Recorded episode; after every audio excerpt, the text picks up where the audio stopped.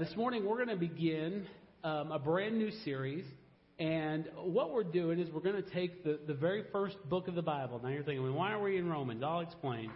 we're going to take the very first book of the Bible, uh, the book of Genesis, and there are six, there's a lot of characters in Genesis, but there are six major characters in Genesis. And so we're going to start a series today, just kind of doing a quick survey of the book of Genesis and these six uh, characters. Um, and so we're going to start today uh, and see what kind of what Paul says about this story. And uh, we're going to begin in, cha- in verse 12 of chapter 5 of Romans. So let's read what that says. It says, Therefore, just as sin came into the world through one man, and death through sin, and so death spread to all men because all sinned. For sin was indeed in the world before the law was given, but sin was not yet counted where there is no law. Yet death reigned from Adam to Moses, even over those whose sinning was not like the transgression of Adam, who was a type of the one who was to come. But the free gift is not like the trespass. For if many died through one man's trespass, how much more have the grace of God and the free gift by the grace of that one man, Jesus Christ, abounded to many?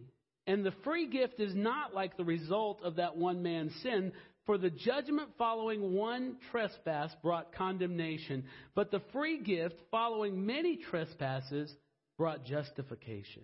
For if because of one man's trespass death reigned through that one man, much more will those who receive the abundance of grace and the free gift of righteousness reign in life through the one man, Jesus Christ. Therefore, as one trespass led to condemnation for all men, so one act of righteousness leads to justification and life for all men. For, the, as by, uh, for as by the one man's disobedience many were made sinners, so by the one man's obedience the many will be made righteous. Now the law came to increase the trespass, but where sin increased, grace abounded all the more so that as sin reigned in death, grace also might reign through righteousness leading to eternal life through Jesus Christ our Lord. And the church said, God bless the reading of his word. You may be seated. Before we get started on this series that I mentioned, I want to. Um, I know some of you were not able to be with us last week, and last week was a very important week in the life of the church and uh, of this church in particular, of Northridge Life Church. And um, unfortunately, we had technical difficulty. Those things happen every once in a while, and the sermon did not get recorded. And so, if you were not here to hear it, I'm going to give you the, the whole gist of it in 60 seconds. Basically, we've been talking for one full year about what the church is, what it's meant to be, and and uh, how that we are called not just to attend church or to kind of be churchy or go to church, but we're we're called to connect our lives to the church, to be members of each other in the church. And that's not members like you join a country club or join some kind of social thing, but it's members as though, you know, your body has many members. It has ears and eyes and fingers and toes and, and, and we're supposed to be that interconnected as the body. And so what we did, we asked everybody that was here to officially affirm that they, uh, if that now if this is true, we didn't ask you to, to do this if you didn't feel like it was true, but if you feel called to be a part of this body, if you feel like that you, you have a spiritual home here at Northridge Life Church, we asked you to affirm that to us. Um, and, and so for you who weren't here last week, I'm going to ask you to do the exact same thing right now. What we asked you to do is to take one of these white cards that we talk about a lot, Pastor David talked about earlier, and on the front here, now if you've been coming here for a while and we have your address and we know you, you don't have to take the time to fill all this out. Most of you did, and I appreciate it, but, but you don't have to. Just let us know your name, maybe a phone number. And then down here on the, on these little check boxes, there's one that says interested in membership. And um, if you're here and you have not done that, but you consider this the place where you're home and, and you're a member here, we need you to do that. No one is just assumed a member from this point forward. Not me, not the other elders. No one is until we kind of uh, affirm some things together. And so what we need you to do, we need you to do this and just uh, before you leave today, drop it in the box in the back, and we'll get that, and we'll be in touch with you in the next few days. And uh, uh, some of you might wonder why we haven't been in touch with you yet. One thing, I was out of town all week last week, but we're also um, kind of waiting for everybody to kind of get in. And one thing that that wants to get in and so, um, but if you would do that today, that would be really helpful to us. So there's the commercial, um, and uh, we want you to respond to that. Let's get on to the message, okay? I mentioned that we're beginning this series on the characters in the book of Bible. Now, now in the first book of the Bible, Genesis, and this is going to include the characters of Adam. We're kind of lumping Eve together with him today. And so Adam and Eve and Noah and Abraham and Isaac and Jacob and Joseph. And what we want from this series is we want you to see and hope that you never forget that God has been working on the same plan from the very beginning. From the moment God said, let there be light, He has not changed, altered, redirected at all the plan that He has for the human race. He has not changed the plan that He has for the entire created cosmos. We want you to see that He's had that plan from the beginning. And more importantly, we want you to firmly understand that what God begins, God finishes. He does not give up on His plan until He looks at it and says, It is all accomplished, well done. And more than that, even, we want you to be able to take these look at these six characters. Many of you have known about them all your life. You heard about them in Sunday school and children's church, and you heard maybe moralistic lessons about how you should be like this one and not be like this one. And, and, but we, what we want you to do is to see Jesus in the lives of all the people we'll be discussing. Now, the name Jesus is not found one single time in the entire book of Genesis. But the point of every single story we're going to tell you over the next few weeks is Jesus. The point of every single story that we're going to revisit and remind ourselves of, Jesus Christ runs through like a, like a crimson thread through every single one of those stories. We're going to show you that. The book of Genesis is the book of beginnings. It's what the word means, and it, it, kind of starts everything. It's the story of creation. It's the story of how we got into the mess we're in and the fall of man. It's the story of, of God's holiness and his wrath and the judgment that he is righteously able to pour out on the world. And more importantly, it, it's the story of the beginning of God's determination to save a people for himself. Now, if you're a believer in Jesus Christ, you ought to be very interested in that story, in that determination, because he was determined from the very book of Genesis to save a people for himself, among which we have many here today. It's traditionally understood that Moses wrote the first five books of the Bible, which of course would include Genesis. The historicity of Genesis is constantly under attack. People say, oh, that couldn't have been true, this isn't right. And mostly it's because uh, in our secular age that Darwinianism has just so dominated the culture and this kind of scientific enlightenment has so dominated the culture that people have just kind of just disregarded Genesis. Now I want to highly caution you against doing that. And I wanted to use only one rationale for cautioning you against dismissing the book of Genesis. You know what that is? Before you dismiss the, the book, before you join this chorus of people who dismiss the book of Genesis for one reason or another, I want you to remember that no less than Jesus Christ himself during his earthly ministry on multiple occasions testified to the realities of the book of Genesis. That just kind of went right over you. Jesus said this is true. Jesus testified to the reality of the creation of man and woman, not millions of years into creation, but from the beginning. He said that. He testified to the reality of the flood of Noah's time. And it's interesting in the comments he makes in that in the Gospels, he talks as though he was an eyewitness to it. He talks about the fiery judgment on Sodom and Gomorrah. He even talks about specifically the punishment on Lot's wife. And it would be really, really smart of us not to think that we have mentally evolved past the one who most certainly was an eyewitness of all of these events. It'd be really smart not to do that. Genesis begins with a simple Very simple. You all know it. You could say it without even looking at the screen. But a simple yet profound statement on the origin of everything that you can perceive. It says, In the beginning, God created the heavens and the earth. And in that simple statement, you can resolve any other question on origins that you have. God created.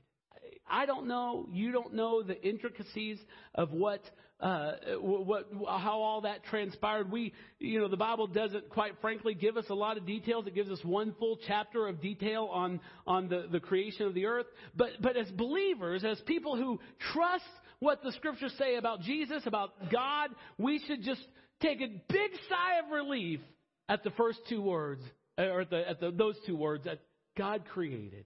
God created, and we can rest in that. Amen. Chapter 1 gives an orderly account, as I mentioned, of how it all came to be. God created light. God created an atmosphere. God separated seas from dry land. God created trees and plants. He created astronomical bodies, the sun, the moon, the stars, the planets, the comets. God created aquatic creatures and birds. God created mammals and insects and amphibians and reptiles. And at the end of all of that, the earth is now full. But, but you, you get the sense that as God is looking over the, the amazing act of creation, he, he, he sees it as full, but he does not see it as complete. One more thing. One more thing God wants. Verse 26 of Genesis chapter 1, we read, Then God said, Let us, us, the Father, the Son, the Holy Spirit, let us make man in our image, after our likeness, and let them have dominion over all this stuff we created, over the fish of the sea, over the birds of the heavens, over the livestock, and over all the earth, and over every creeping thing that creeps on the earth. So God did it. He created man in his own image. In the image of God, he created him. Ladies, listen, male and female, he created them. And God blessed them. And God said to them, Be fruitful and multiply, fill the earth and subdue it. Have dominion over the fish of the sea, over the birds of the heavens, and over every living thing that moves on the earth. This is not in my notes, just kind of a little sidebar, but isn't it cool that God blessed them and then He told them what to do? Some of you are trying to figure out what God wants you to do, so He'll bless you. You got it all wrong. You got it all wrong. God blesses us. Then He tells us what to do. So some of you just need to say, God, I, I acknowledge your blessing. Now I'm willing to do whatever you ask me to do. Unlike the parrots and the aardvarks and the praying mantises and all those things, God created mankind, man and woman, with a very, very special, unique, not able to be fulfilled by any other being, uh, any other creature. He gave them this special role. And, and mankind would now be the vice regent. Just let that sink in. The vice regent of God's own authority over the entirety of the new creation. He would be in charge, second only to God Himself, over the entire new creation. He would exercise God's kingly dominion over everything. But even more amazing, He would do so bearing God's own image. What does that mean? Though he had a physical form like you and I do, he would be a spiritual being. How is that defined? He would be capable of having communion with God, of interacting with the eternal. Genesis chapter 2 gives us more details as to the creation of these image bearers, both male and female. It says that the man was formed out of the dust of the ground meticulously. Notice that before God spoke and things were formed and they were created, but not man. God got down, if you can imagine it, on his knees and got his hands in the mud and the dust and he began to form this creature that would be called man. In the account, we see God kneeling beside this creature and he breathes into his nostrils the breath of life so that this man wouldn't just become alive. All of the other creatures were alive, but this man would become a living, eternal soul. And God named his creation Adam. A search was then made for a compatible mate for the man among all the other living things. It's kind of a comical story in the Bible when God's saying, okay, Adam, we're going to find you a mate. And God sits Adam down, and over however long it would have taken, God begins to parade every other living thing in front of his newly created man. And asks Adam, hey, what do you want to name this one? What do you want to name this one? And, and Adam, knowing that God is trying to find his compatible partner in a day where there is no match.com or anything like that, that God is parading ladybugs and elephants and, and baboons in front of Adam, and he must have thought, I sure hope God can find something a little better than what I'm seeing right here. This is not going to work. See, God, in His grace and mercy, determined it wasn't good for man to be alone. All the husbands said, Amen. Man, I, I was a mess when I got married, and I'm a, a, a constantly less of a mess with every passing year that I am married. God said it's not good for man to be alone. So what God did is He commandeered one of the ribs in the man and he formed it into a helper suitable who the man actually later called her woman and even later than that in the in the text he calls her Eve. The Bible tells us that they exercised the authority they'd been given in fellowship with God and in deep passionate love for one another. The Bible tells us this interesting statement in the last verse of chapter 2 it says that they were naked and unashamed. That, that seems like such a random fact. And, and how could it be possible? You and I are deathly afraid of public nudity, and we should be. I want to make that clear. Don't get too comfortable.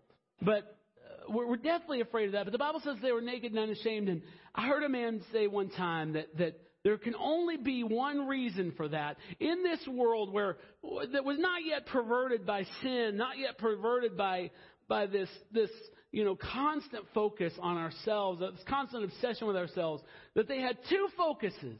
One was on each other. I, they never realized they were naked because they were so busy looking at the other one. They also walked every day in the cool of the day with their Creator and looked to Him. Didn't have time to worry about themselves. So they were naked, they were unashamed. Perfect harmony. And they were given a gift that is not comparable to anything that we can even begin to imagine. They were given the deed the leadership deed to the entire planet. They were supposed to start in this one little place, this, this one location called Eden, and literally worked their way outward, subduing and filling the entire earth. They were given the absolute keys to the front door. They were in charge. Nothing in that entire creation would be withheld from them. Anything they wanted to do, see, eat, whatever was given to them. Oh, with the one notable exception. A whole planet, anything they want, and one rule. One rule. There was one single tree. They were promised they could eat from any tree in the garden except for the tree of the knowledge of good and evil. And I want you to think about that name. Why would God withhold fruit from the tree of the knowledge of good and evil. What are you always trying to teach your kids? I taught that boy to know the difference between good and evil, right and wrong. And God withholds it from him. Why?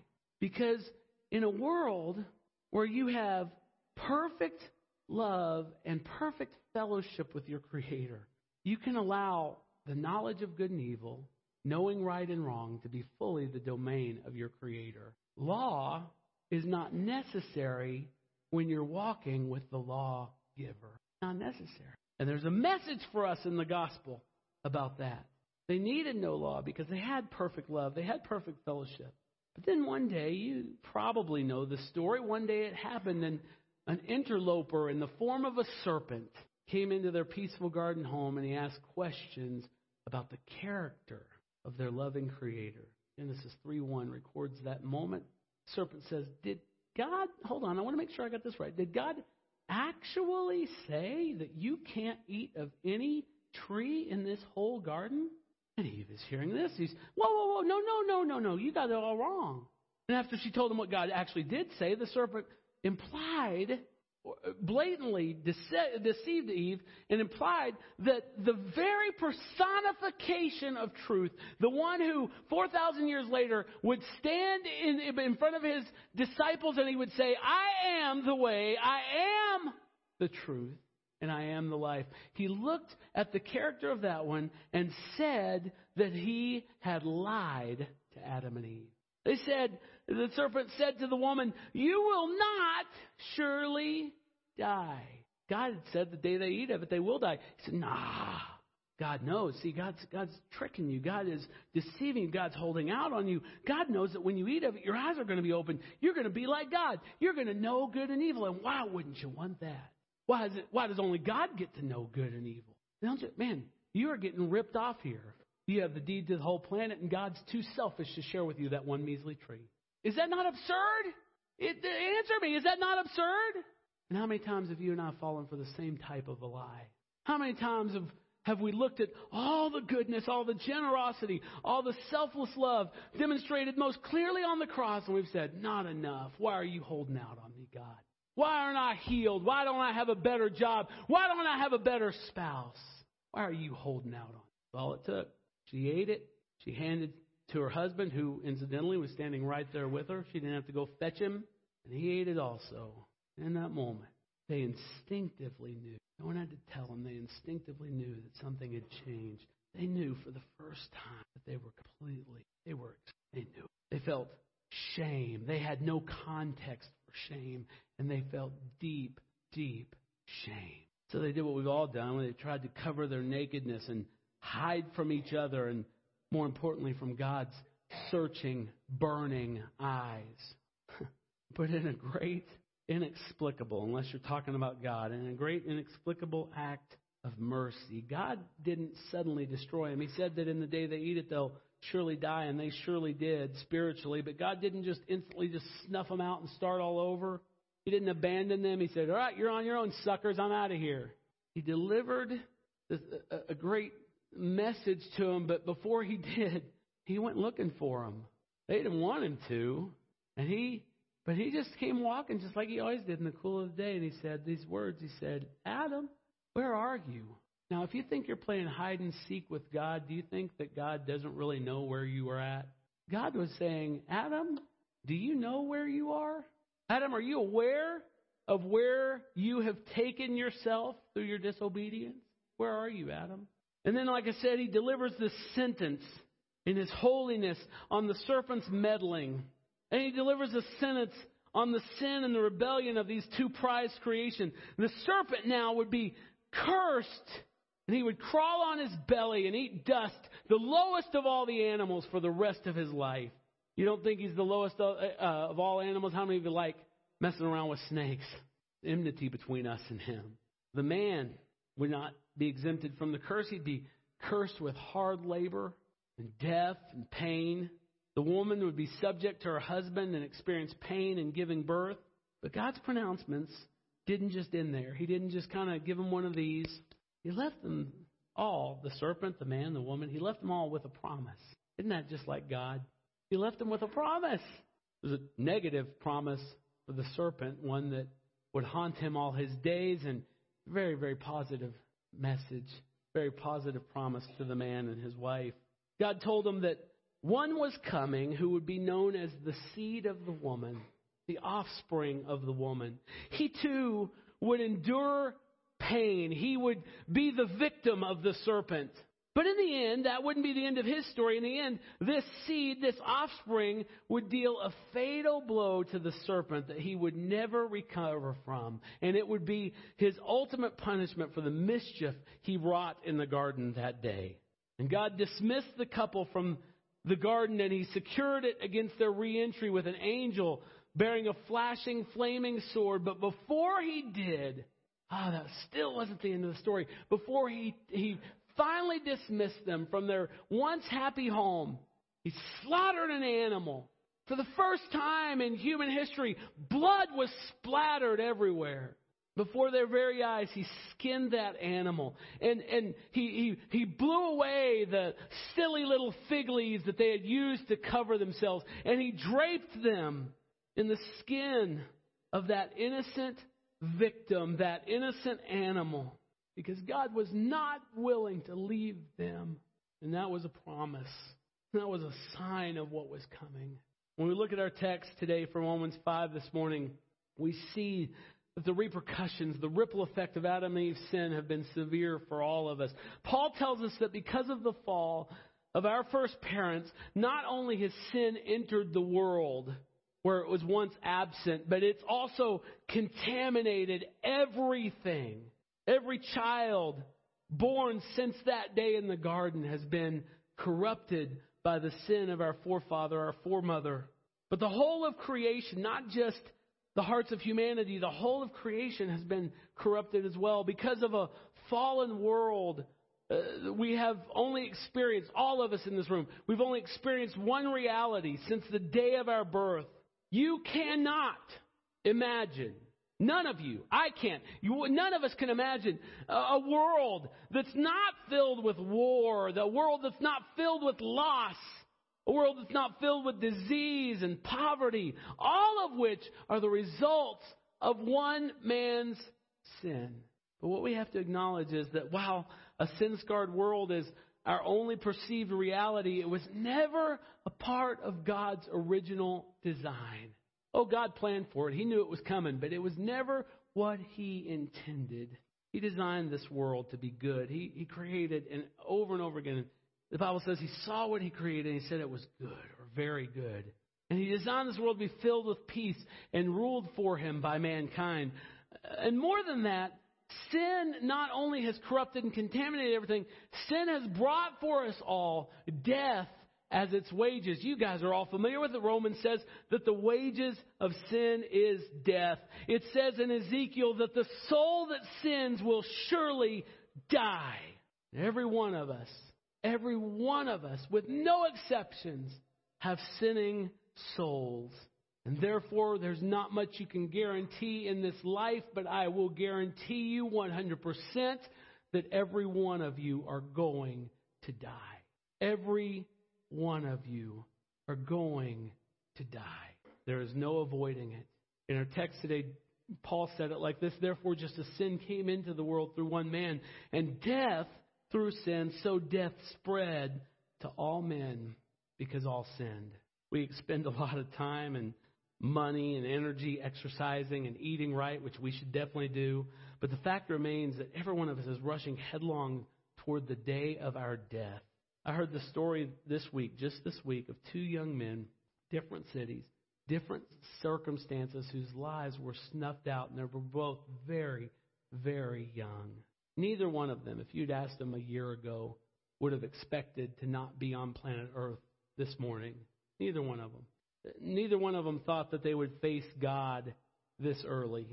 But my question to you is uncomfortable as it may seem, is you might think, man, this, this is a tough sermon, but hey, it's the truth. My question to you is, are you next?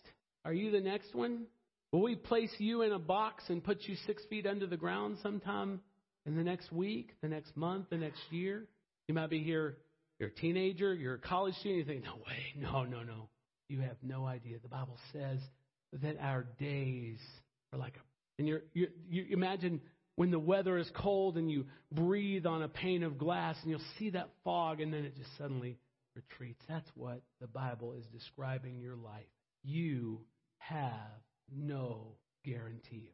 But unlike a disease, listen, listen, listen, unlike a disease, you know, we have this sin and death working in us, and, and, and people will call that a disease, and I guess that's kind of true, but but unlike a disease that just consumes our body and over which we have little or no control, the Bible makes it clear that each one of us, from Adam and Eve onward, are culpable for our sinful choices. We're not just sick, folks. We are guilty. We're not just sick. We're guilty. Caught red handed, holding the bag. We're guilty. We're culpable for our sinful choices. We stand before God guilty with no excuse.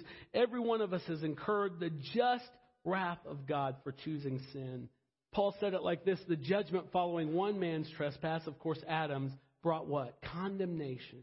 The sentence, the verdict, has already been delivered. We are guilty and we will be judged. We'll all be judged. We'll all be found lacking. We'll all be condemned. You can't possibly clean yourself up enough. And if you think you can, you're deceiving yourself. You cannot clean yourself up to be acceptable to an uncompromisingly holy God. How often? Get real with yourself. Be honest with yourself. How often today have your thoughts, have your motives been impure? With what selfish acts are you right now stained with this morning? Jesus said to the even most religious, expert in the law kind of guys of his day, he said, You serpents, you brood of vipers, how are you to escape being sentenced to hell? Are we arrogant enough to think that we are any better than the guys who memorized the entire Old Testament? When you hear the story of Adam and Eve, it might be easy to resent them. We might wish that they'd been a little bit more steadfast, less liable to that old serpent, that temptation. But come on. We can't possibly think that we would have done any better. Think for just a moment again of all the times in your life to this point that you have violated the direct commandment of Almighty God expressed in His Word. How many thousands, how many tens of thousands of times, just like they did. Exactly what they did is what we've done. But thankfully, thankfully, everyone take a deep breath. Thankfully, the story is not over in the end of Genesis 3. In fact, it's just getting started. See, we mustn't forget, I said this earlier, but we can't forget that God always gets what he desires. If you are dumb enough, I know that sounds really rude. Sorry. But if you're dumb enough to think that you, in your pipsqueak little human life, can derail the plan of God, you're an idiot. God always gets what God wants. Job, thinking God was picking on him for all that time, the end of the book, he makes this incredible statement. I know now that you can do all things and that no purpose of yours can be thwarted. Amen? Paul states that Adam was a type of the one who was to come, Jesus. He was a type in the sense that he was a perfect mirror reflection. It's the point of the whole passage we read in Romans 5. In 1 Corinthians 15, Paul again calls Jesus the last Adam. Not the second Adam, but the last Adam. He was the promise of Genesis 3:15, that thing about the, the, the offspring of the woman crushing the head of the serpent. He was the promise of Genesis 3:15 fulfilled, the one who would fatally bruise the head of the serpent, though he would bear the serpent's strike on his heel. Adam tried to be like God through disobedience. And the day you eat it, you're going to be like God. What a sales pitch. And the result was tidal wave of judgment, tidal wave of condemnation, sin, and ultimately death. But unlike Adam, who abdicated his throne as the vice regent of God, Jesus went the other direction. He took humanity upon himself in order to accomplish everything that God had commissioned mankind to do and be. He took humanity on himself. He, did, he didn't, even though he was God, even though he clearly was God, that's the message of Scripture, he didn't grasp at his divinity or claim any special privilege because of it. Christ fully and perfectly obeyed the Father in everything Philippians 2 even tells us that he obeyed to the point of death after living a life of perfectly unblemished righteousness. This is the double mystery of the life and death of Jesus Christ. You see, he lived a perfect life that Adam should have lived. Even in the face of temptation, Jesus lived that life. He secured righteousness for those who could have never achieved it. But he also died a substitutionary death on the cross. Though he lived that perfect life, he paid the penalty of all that you and I have failed to do. Or, or better yet, all that you and I have refused to do in obedience to the revealed law of God. And what does he do with both this righteousness and the full payment of our penalty? You're going to like this. He gives it to us as a free gift. He gives it away as a free gift. Listen for the words free gifts in this next passage that we, from this text we read this morning.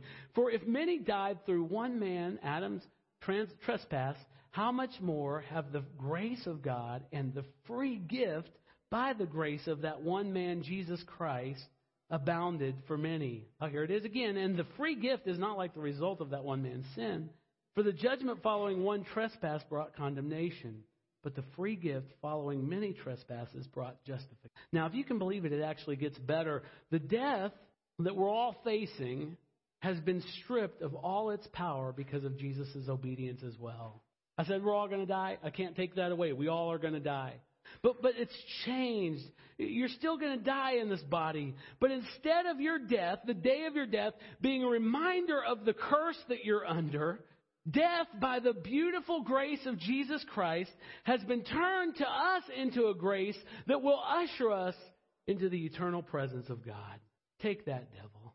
For if, Paul says, because of one man's trespass, death reigned through that one man, much more will those who receive the abundance and grace and the free gift of righteousness reign in life through the one man, Jesus Christ. As sin reigned in death, grace also might reign through righteousness, leading to eternal life through Jesus Christ our Lord. In 1 Corinthians 15, a chapter dedicated entirely to the physical resurrection of believers who die in Christ, Paul invites us all to have a mocking party, to mock death, because we're now in Jesus. He says, Oh, death, where's your sting? Oh, death, Where's your victory? Death for the believers is something to be not mocked, something that we have no reason to fear because of Jesus Christ. But the greatest thing of all that Christ has accomplished is that he is reigning. Listen to this. You may have never considered it. Jesus Christ is reigning in dominion over the whole earth as the man Christ Jesus, as Paul calls him in 1 Timothy 2 5. Some of you may have trouble thinking of Christ as a man, but you have to remember that that was always the plan, and yet it doesn't in any way diminish the fact that Jesus is also 100% God. People who haven't thought about this or maybe are new to Christianity, when they try to understand Jesus, they'll see him and they'll say, well, he was kind of uh, uh, 50 50. He was uh, half God, half man. He was kind of like this spiritual cyborg, I guess, is how they envision that. But, but that's not at all true. See, everything that God is, Jesus is. He is God. But everything that man was intended to be, Jesus is. He is man. Jesus is God. It's an absolutely true statement. And Jesus is man. And that's an absolutely true statement. And thank God for it. Jesus laid back his, his divinity, took on humanity, and became our substitute. He kept his humanity in order to become our brother and our friend. His favorite title to apply to himself in his earthly ministry was the Son of Man. And he ascended to the Father as a man before the eyes of, of many. But Jesus was and is, this moment, worshiped by both men and angels. No other man can claim that, that honor. The wind and the waves obey him. He demonstrated his power over demons, disease, and death. He is God equal to both the Father and the Spirit. And knowing this puts his last comment before his ascension in proper perspective that he is both man and God. It puts this in proper perspective. Remember when he said, All authority in heaven? We understand that because he's God. But he says, All authority in heaven and on earth has been given to me. Now, what was God's intention for Adam?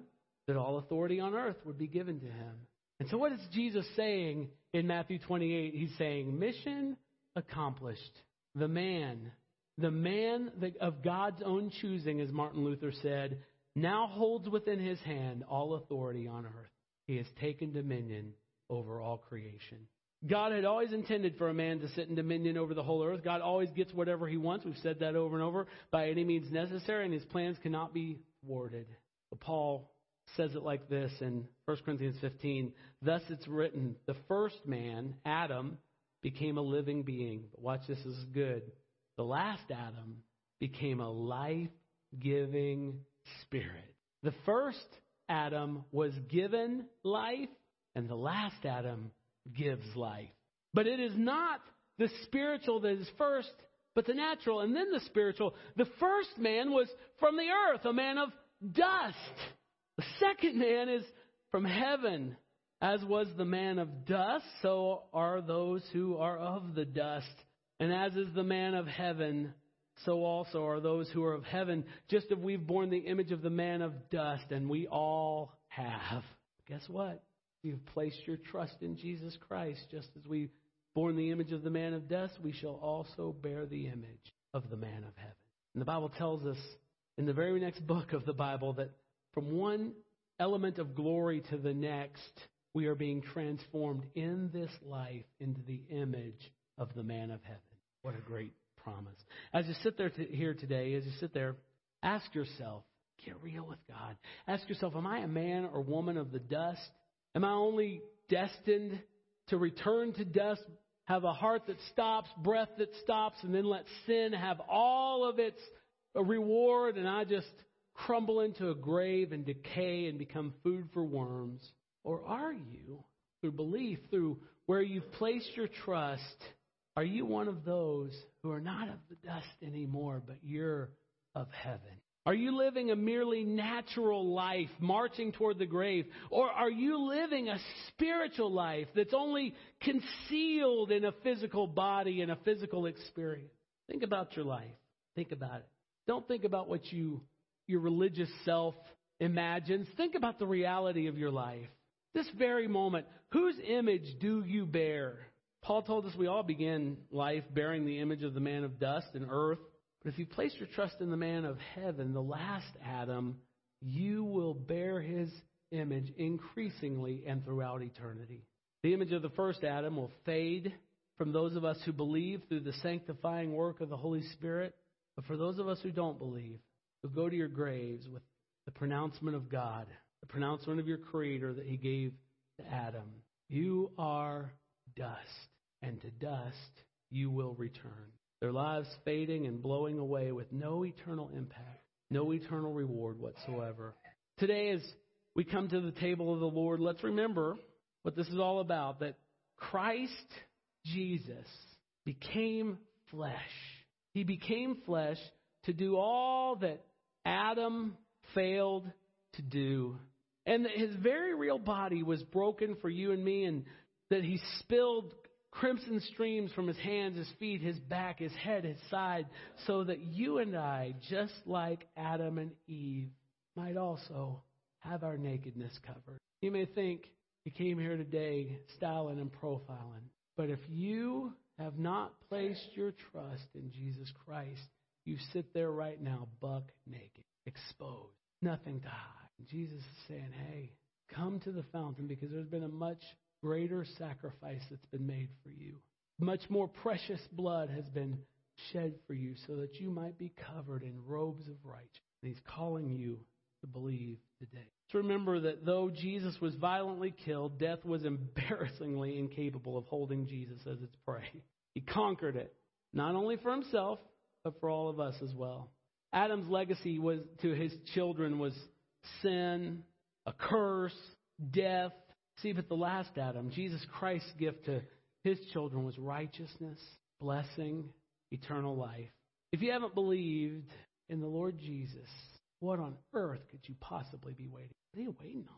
Isn't it time? The Bible says today is the day to be saved. Place your trust in Jesus Christ. Place your trust in His work. If you need some help, we're about to receive communion, and I'm always sitting right there on those stairs. Come in this line. Pull me aside. I'd love to talk to you if you need some help. If you have questions, just catch me, communion line. I'm going to ask our communion workers to come, and if you would all stand with me. This is what Paul wrote to the Corinthians, the familiar words we read every week as we approach the table of the Lord. And this is what Paul writes. He says, For I received from the Lord what I also delivered to you. That the Lord Jesus, on the night when he was betrayed, took bread. And when he had given thanks, he broke it and said, This is my body which is for you. Do this in remembrance of me. He, we talked today about how he took on humanity and he took that body that he was given, just like Adam was given a body formed from the dust, and Jesus took his and he gave it back and he said, I'm going to give this body to you, and it's going to be broken for you so that you don't have to be broken. In the same way, also, he took the cup after, after supper, saying, This cup is the new covenant in my blood. The old covenant said, the, the soul that sins dies. But the new covenant said something pretty awesome. It said, Whosoever calls upon the name of the Lord shall be saved, regardless of the sin that they bring into the picture. They call on the Lord, they'll be saved. And this new covenant is symbolized in that cup the, in his blood. And Jesus says, Do this as often as you drink it in remembrance of me. Man, what a great morning to remember what Christ has done. For as often as you eat this bread and drink this cup, you proclaim the Lord's death until he comes. Prepare your hearts, and when you're ready, the table is open. We've got people here to serve you. And just come and receive from the table of the Lord.